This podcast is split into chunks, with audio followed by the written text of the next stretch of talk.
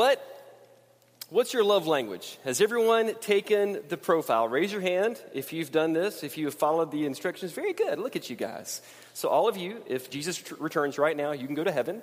Uh, the rest of you, you have to fill out a quick profile first, and then we'll see about that. Of course, I'm joking. I hope if you haven't yet, you will take the time to take the online profile to see what your five love language is. If you haven't been with us lately, we've been talking about the five love languages. And the reason we're doing that is, is really simple, for, really for a couple of reasons. One, uh, this is part of what we're doing with our, our children's ministry and youth ministry uh, to encourage families and children to learn uh, each other's love languages and how we can raise our kids even better and, and be in tune with them to help them have a, a lasting and growing relationship with Jesus Christ. But it's also for us as a church to think about this simple idea that Jesus said there were two things that mattered more than anything else, and those were simply this that we love the Lord our God with all, all of our heart, soul, mind, and strength and then that we love each other, that we love our neighbor as ourselves. So, what would happen if we spent some real time trying to learn how to love each other better? We spend a lot of time talking about loving God and loving Him better and how we can grow in our relationship with Him, and that's incredibly important. We don't spend as much time, I don't think, uh, uh, in this train of thought of how can I understand you? How can I get to know you? How can I how can I learn to love you more? Because that is truly the heart and the desire of our Lord and Savior, Jesus Christ. So, what if we did that?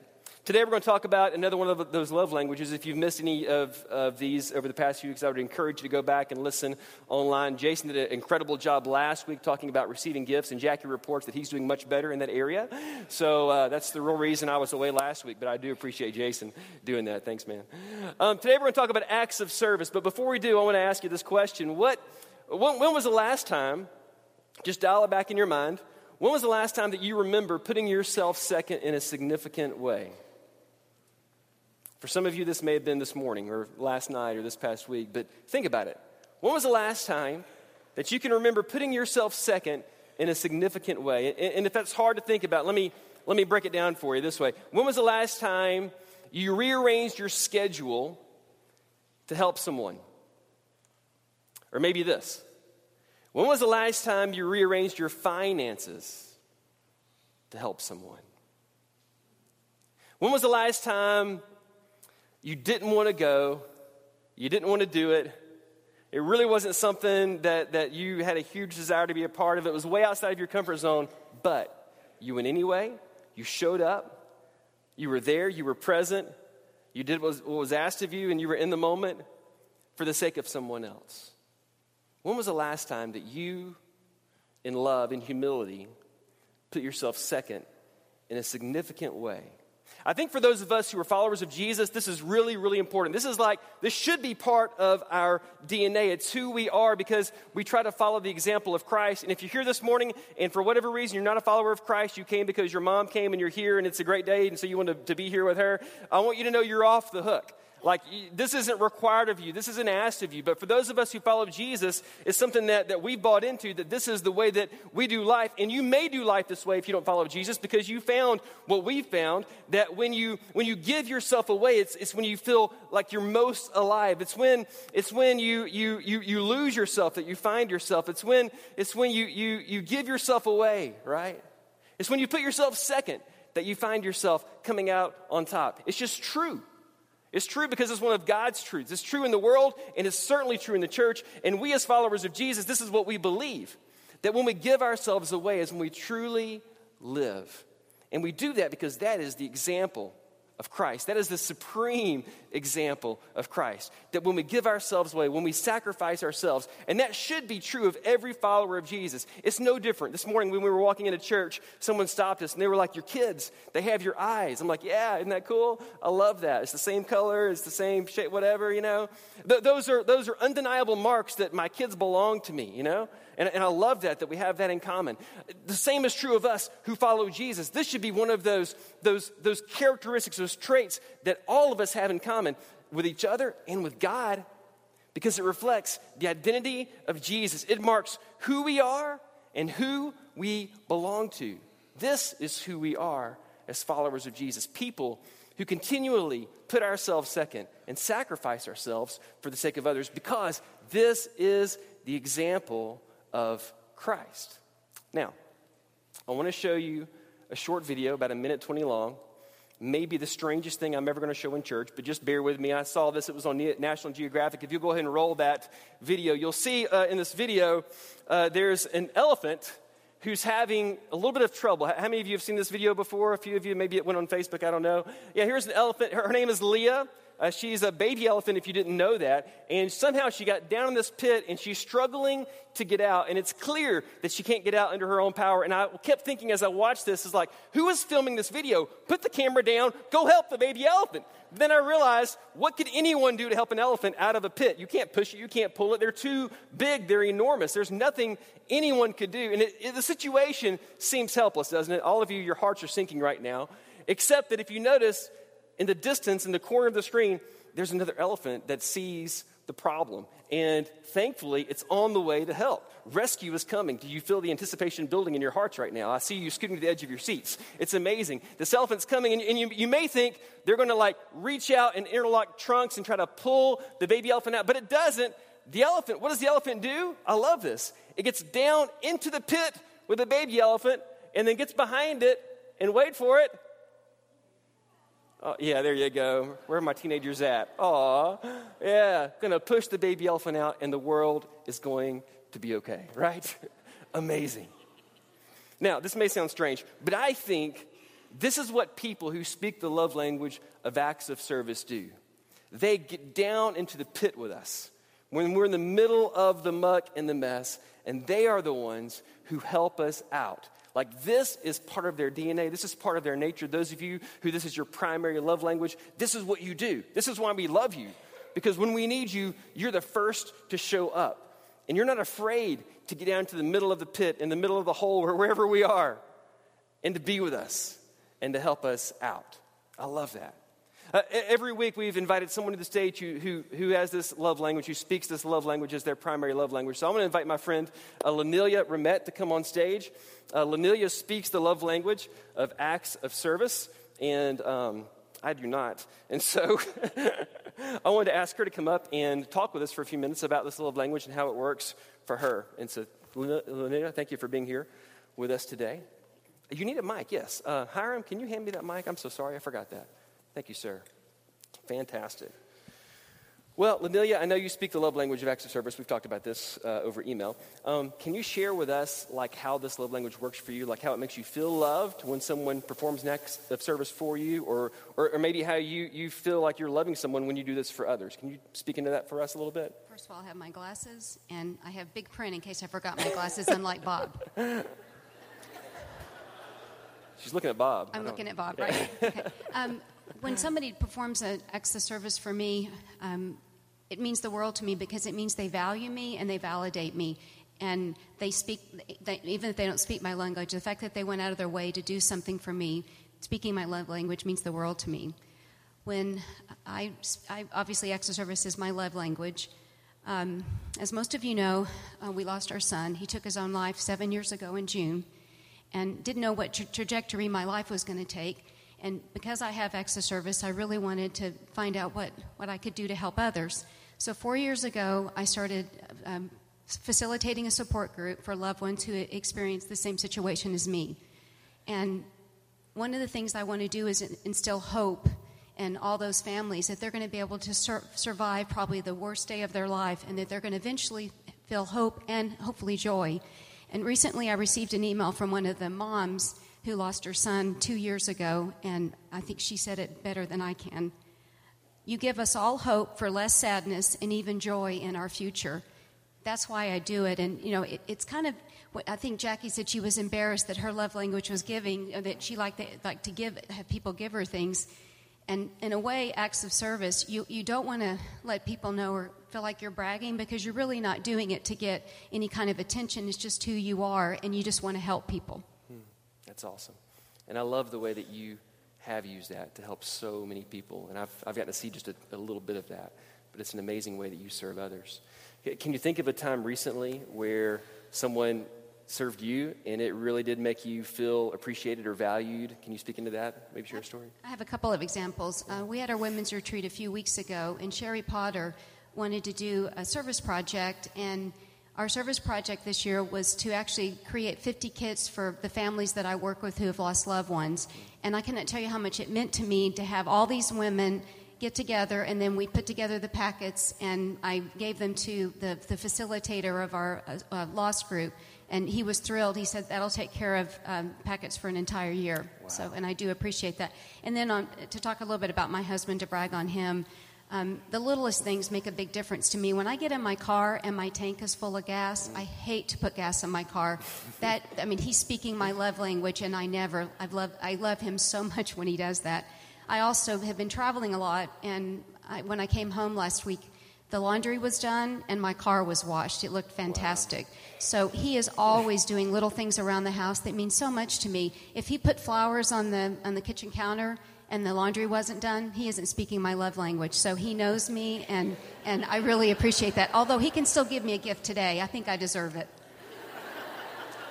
I see him videoing this, and I think it's for his own sake to make sure he has this on tape. exactly. You know? for, yeah, he'll have evidence that I That's right. much I appreciate him. That's great. Uh, one of the things that I'm really intrigued about, and we've talked about this every week, is you know how does this love language? How does it help you feel loved by God? Like how does that? Have you thought about that a little bit? I, I feel like I've been blessed with the um, acts of service. And in a way, I feel like I'm cheating because if it's not your gift, it's a little bit hard to put yourself out there, and it's easier for me to do that. Yeah. And we are commanded to be the feet and hands of Jesus, and I feel like that an acts of service person, you know, Jesus was the ultimate servant. Mm. So if we, we can be a good example and help others and, and be the slightest uh, uh, person. I mean, Jesus was the was perfection. And uh, the song that we just listened to or, are, saying was, "I give myself away for you to use me." And I think God is using me hmm. um, in the best way that that um, I can be used. Yeah, awesome. Lanilia, thank you. I know I know just a little bit about what you do for others, and, and I know if, if anyone here doesn't know Lanilia and you need someone to talk to about some of these things, I know she would love to serve you in that way because that is her love language, and she loves to help and support people in that way. But thank you. I, I, know it's, I know it's your nature, but thank you. Thank you for taking that and for using that in a way that blesses this church, blesses our community, and, and glorifies God. We, we're thankful. Thank you. Yeah.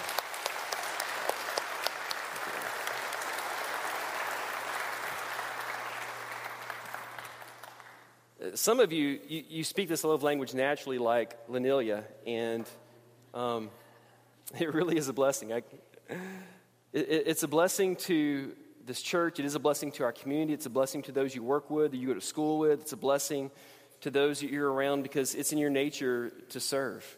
It's in your nature to put yourself second and to look first to the needs of others. And, and I think it's one of those beautiful expressions of the love of God. But it's not natural for a lot of us. And I think it's important in the middle of, of each of these to, to pause for a moment and think about just a simple idea of what is it? What's, what's the greatest barrier that keeps us from serving each other? And, and for those of us who believe in Jesus and are followers of Jesus and call ourselves by his name, what's the greatest barrier that keeps us from, from serving each other the way Christ has served us?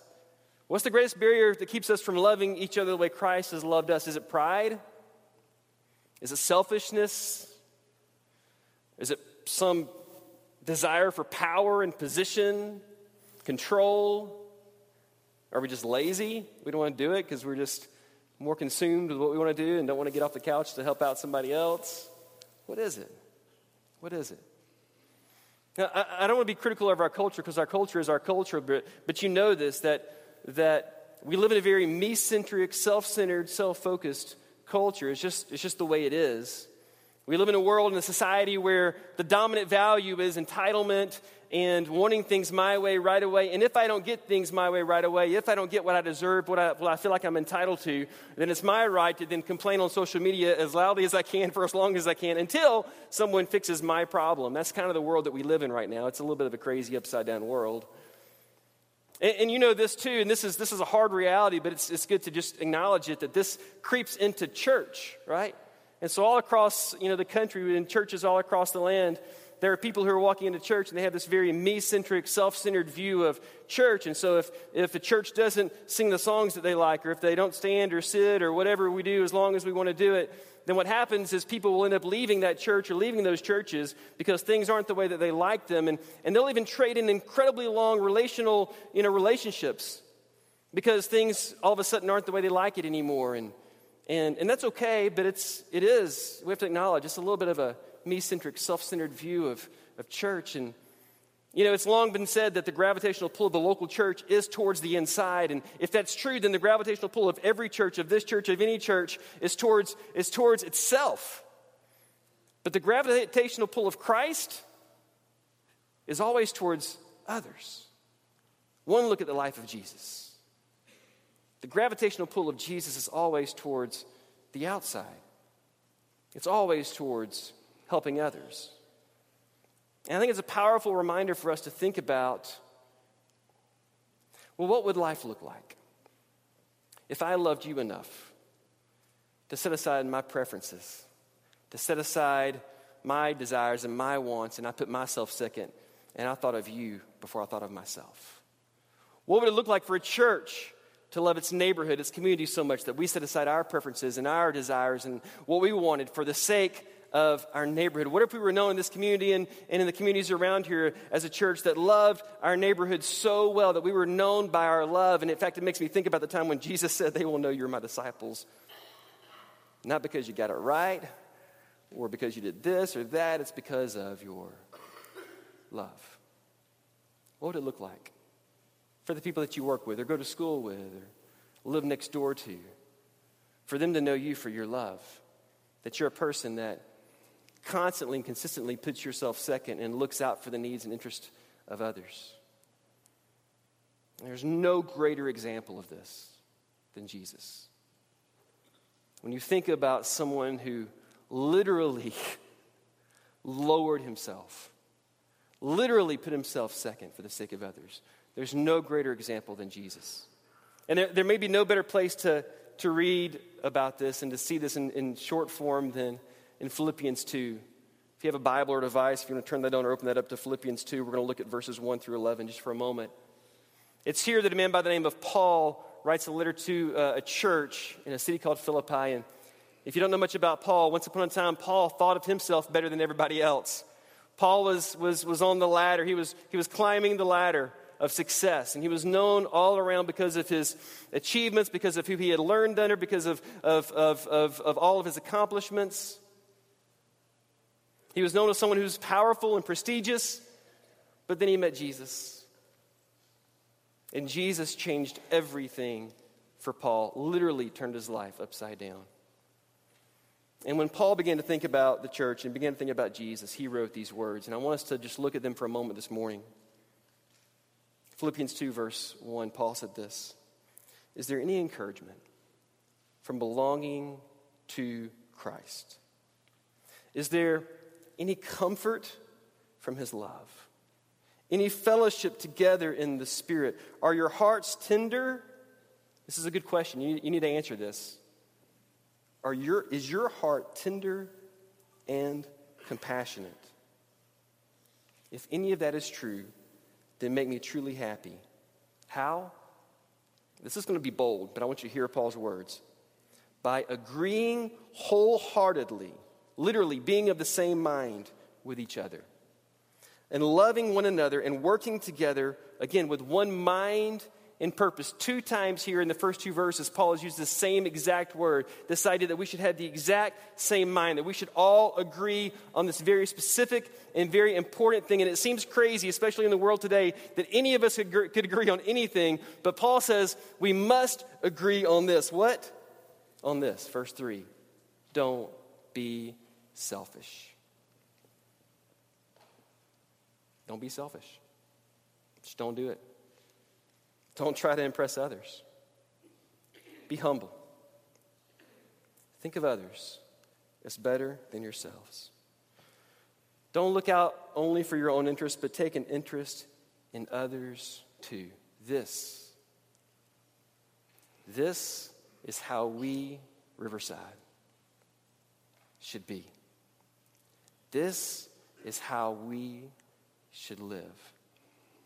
That every day, over and over again, we consistently and constantly put others ahead of ourselves, that we always come second, that we always look to the uh, interest of others first, that we're never selfish or self centered in anything. And if we catch ourselves, we stop and we repent because that is not the heart of Christ. And why does Paul call us to this? Paul's got a big reason why, and I want you to hear it. And it's beautifully written. And I'll read it in verses 5 through 11. When he said this, you must have the same attitude. Again, the third time here, literally the word mind, the same disposition, the same attitude that Christ Jesus had. This was his mind. Though he was God, he did not think of equality with God as something to cling to. Instead, he gave up his divine privileges. He took the humble position of a slave, was born as a human being. When he appeared in human form, he humbled himself in obedience to God and died a criminal's death on a cross. Therefore, God elevated him to the place of highest honor and gave him the name above all other names, that at the name of Jesus every knee should bow in heaven and on earth and under the earth, and every tongue declare that Jesus Christ is Lord to the glory of God the Father. Why do we love? Why do we serve? What's our motivation for everything we do? Christ and Him crucified. Can you imagine anything more humble than for God to become human? Can you imagine anything more humble than for, for the uncontainable God to be contained in human skin? For the God who before had known no bounds now couldn't walk across the room, he had to be carried. The God who never wanted for anything now had to be fed. This is the humility of Jesus, the humbleness of our God, that he would come from heaven to earth. Why do we love? Why do we serve? Because Christ loved, because Christ served. And not only that, and I don't know if you've ever thought about this, I think we've talked about it before, but I just can't even get over it. Not only did Christ serve us when he came, when he lived, when he died, when he was buried, when he was resurrected, Christ serves us still. You know this is true. If you didn't, why would you pray? We pray because we ask things of Christ. And Christ is eager to hear those requests because Christ, even now, longs to serve you and to serve me. We serve a risen Savior who is still the servant king. And in this moment, as we gather in this place, Christ is longing to minister to you and to me. Does that not just blow your mind? That we serve a Savior who serves us still, who longs to serve us still. And if Christ, who gave us everything, if Christ, who humbled himself, who left the throne room of heaven to come to earth, who died on a, a criminal's death on a cross and then was raised, if Christ, who literally gave up everything for you and me, should we not, church? Should we not give up everything to serve each other? To love the way Christ loves us. Oh, man. It's a powerful truth. And here's what I believe I believe as long as you put yourself first, you can never really, truly love another. As long as you put yourself first, you are in no position to love another. Because if you love yourself first, if you put yourself first, you have no room to love another. The example of Christ, the truth of Christ, is that to love another is to ultimately and to always put yourself second. This is what it is. This is what it is to love another person. It is to, to put yourself second. I, I've said this before, and I, I believe this is so true. We are never more like Christ than when we serve. Because the, the absolute, the absolute definition of love is Christ on the cross. Christ putting himself second for us. Christ lowering himself. Christ humbling himself. Christ humiliating himself for the sake of you and me, so that you and I might, might come to know the unbelievable, unconditional, unrelentless, unyielding, unending love of God the Father. To really love another is to put yourself second. This is what love is. This is what love is. This is what love is. To put yourself second. And so I really have a simple challenge for you and I this week. And it should be easy today on Mother's Day. And by the way, isn't it just amazing that the way God lined out the series that we're talking about acts of service on Mother's Day? I mean, who, who, who better knows this than moms? Mom always put themselves second. They, they're always the last at the supper table. They always, you know, they, they, they, they know where that one thing is you lost that no one else can know where it is. They're like, oh, yeah, it's on that bench, in that box, under that table. They just have this unbelievable you know, ability to know these crazy things. Moms are the definition of acts of service. They just whether they speak it or not, they, they live it every day. But this week, my challenge for you is to find a way in humility to serve someone else in love. To this week, humble yourself and do something for someone else in love. Because uh, this may not be your primary love language, but this love language communicates love to everyone. Whenever you, whenever you do for someone else, in humility, in love, it communicates love. Take a look at the cross and we we see love, we experience love, we know love because on the cross we see Christ who humbled himself for us and died for us. And this is what love is real love, true love, the love of Christ it, it, it's not even just hu- humbling yourself. It's not just loving someone in humility, but it's loving someone in humility and then doing something for them that they can't do for themselves because this is exactly what Christ did for us. You and I, when we stand before a holy and perfect God, we have nothing to stand on because of our sin. And you and I, because of our sin, there is nothing, absolutely nothing we can do to explain it away, to rationalize it away, to pay it away, to, to, to, do enough good works to earn it to where it goes away. There's nothing that can close the distance, that can close the gap of the sin that I have in my life or the sin that you have in your life. When we stand before, in the presence of, before a holy God, it's only because of Jesus that we can stand in that moment. Jesus who paid the price for us, Jesus who did for us what we could not do for ourselves, that we can stand before God. And in that moment, when we stand before Him, we look to Jesus and we remember the cross. And it was His act of service, His act of love, that makes us right before God. Church, if you would, let's, let's stand together.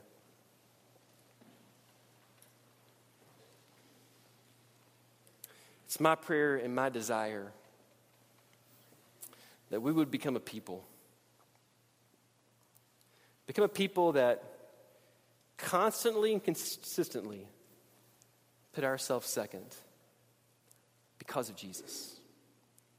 Because of what we've experienced in our life, because of what Jesus has done in our life, that we want to follow his example and follow his model, and we want to do it because of him.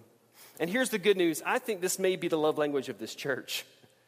I, I am so proud of this church because I, I, I, get to see it maybe in more ways than a lot of you, but I, I get to see it over and over again that whenever there is a need, whenever a need arises, this church always responds. You always rise to the occasion. I'll never forget before we even closed in our house, when we just moved here, two people, two people from this church came to our house, cut our grass, made our lawn look beautiful. We never, before we even put, could put a face with a name, we felt loved by this church. And that's just normal around this part, these parts. You love people well. And what I want to call us to is to, to do that even more.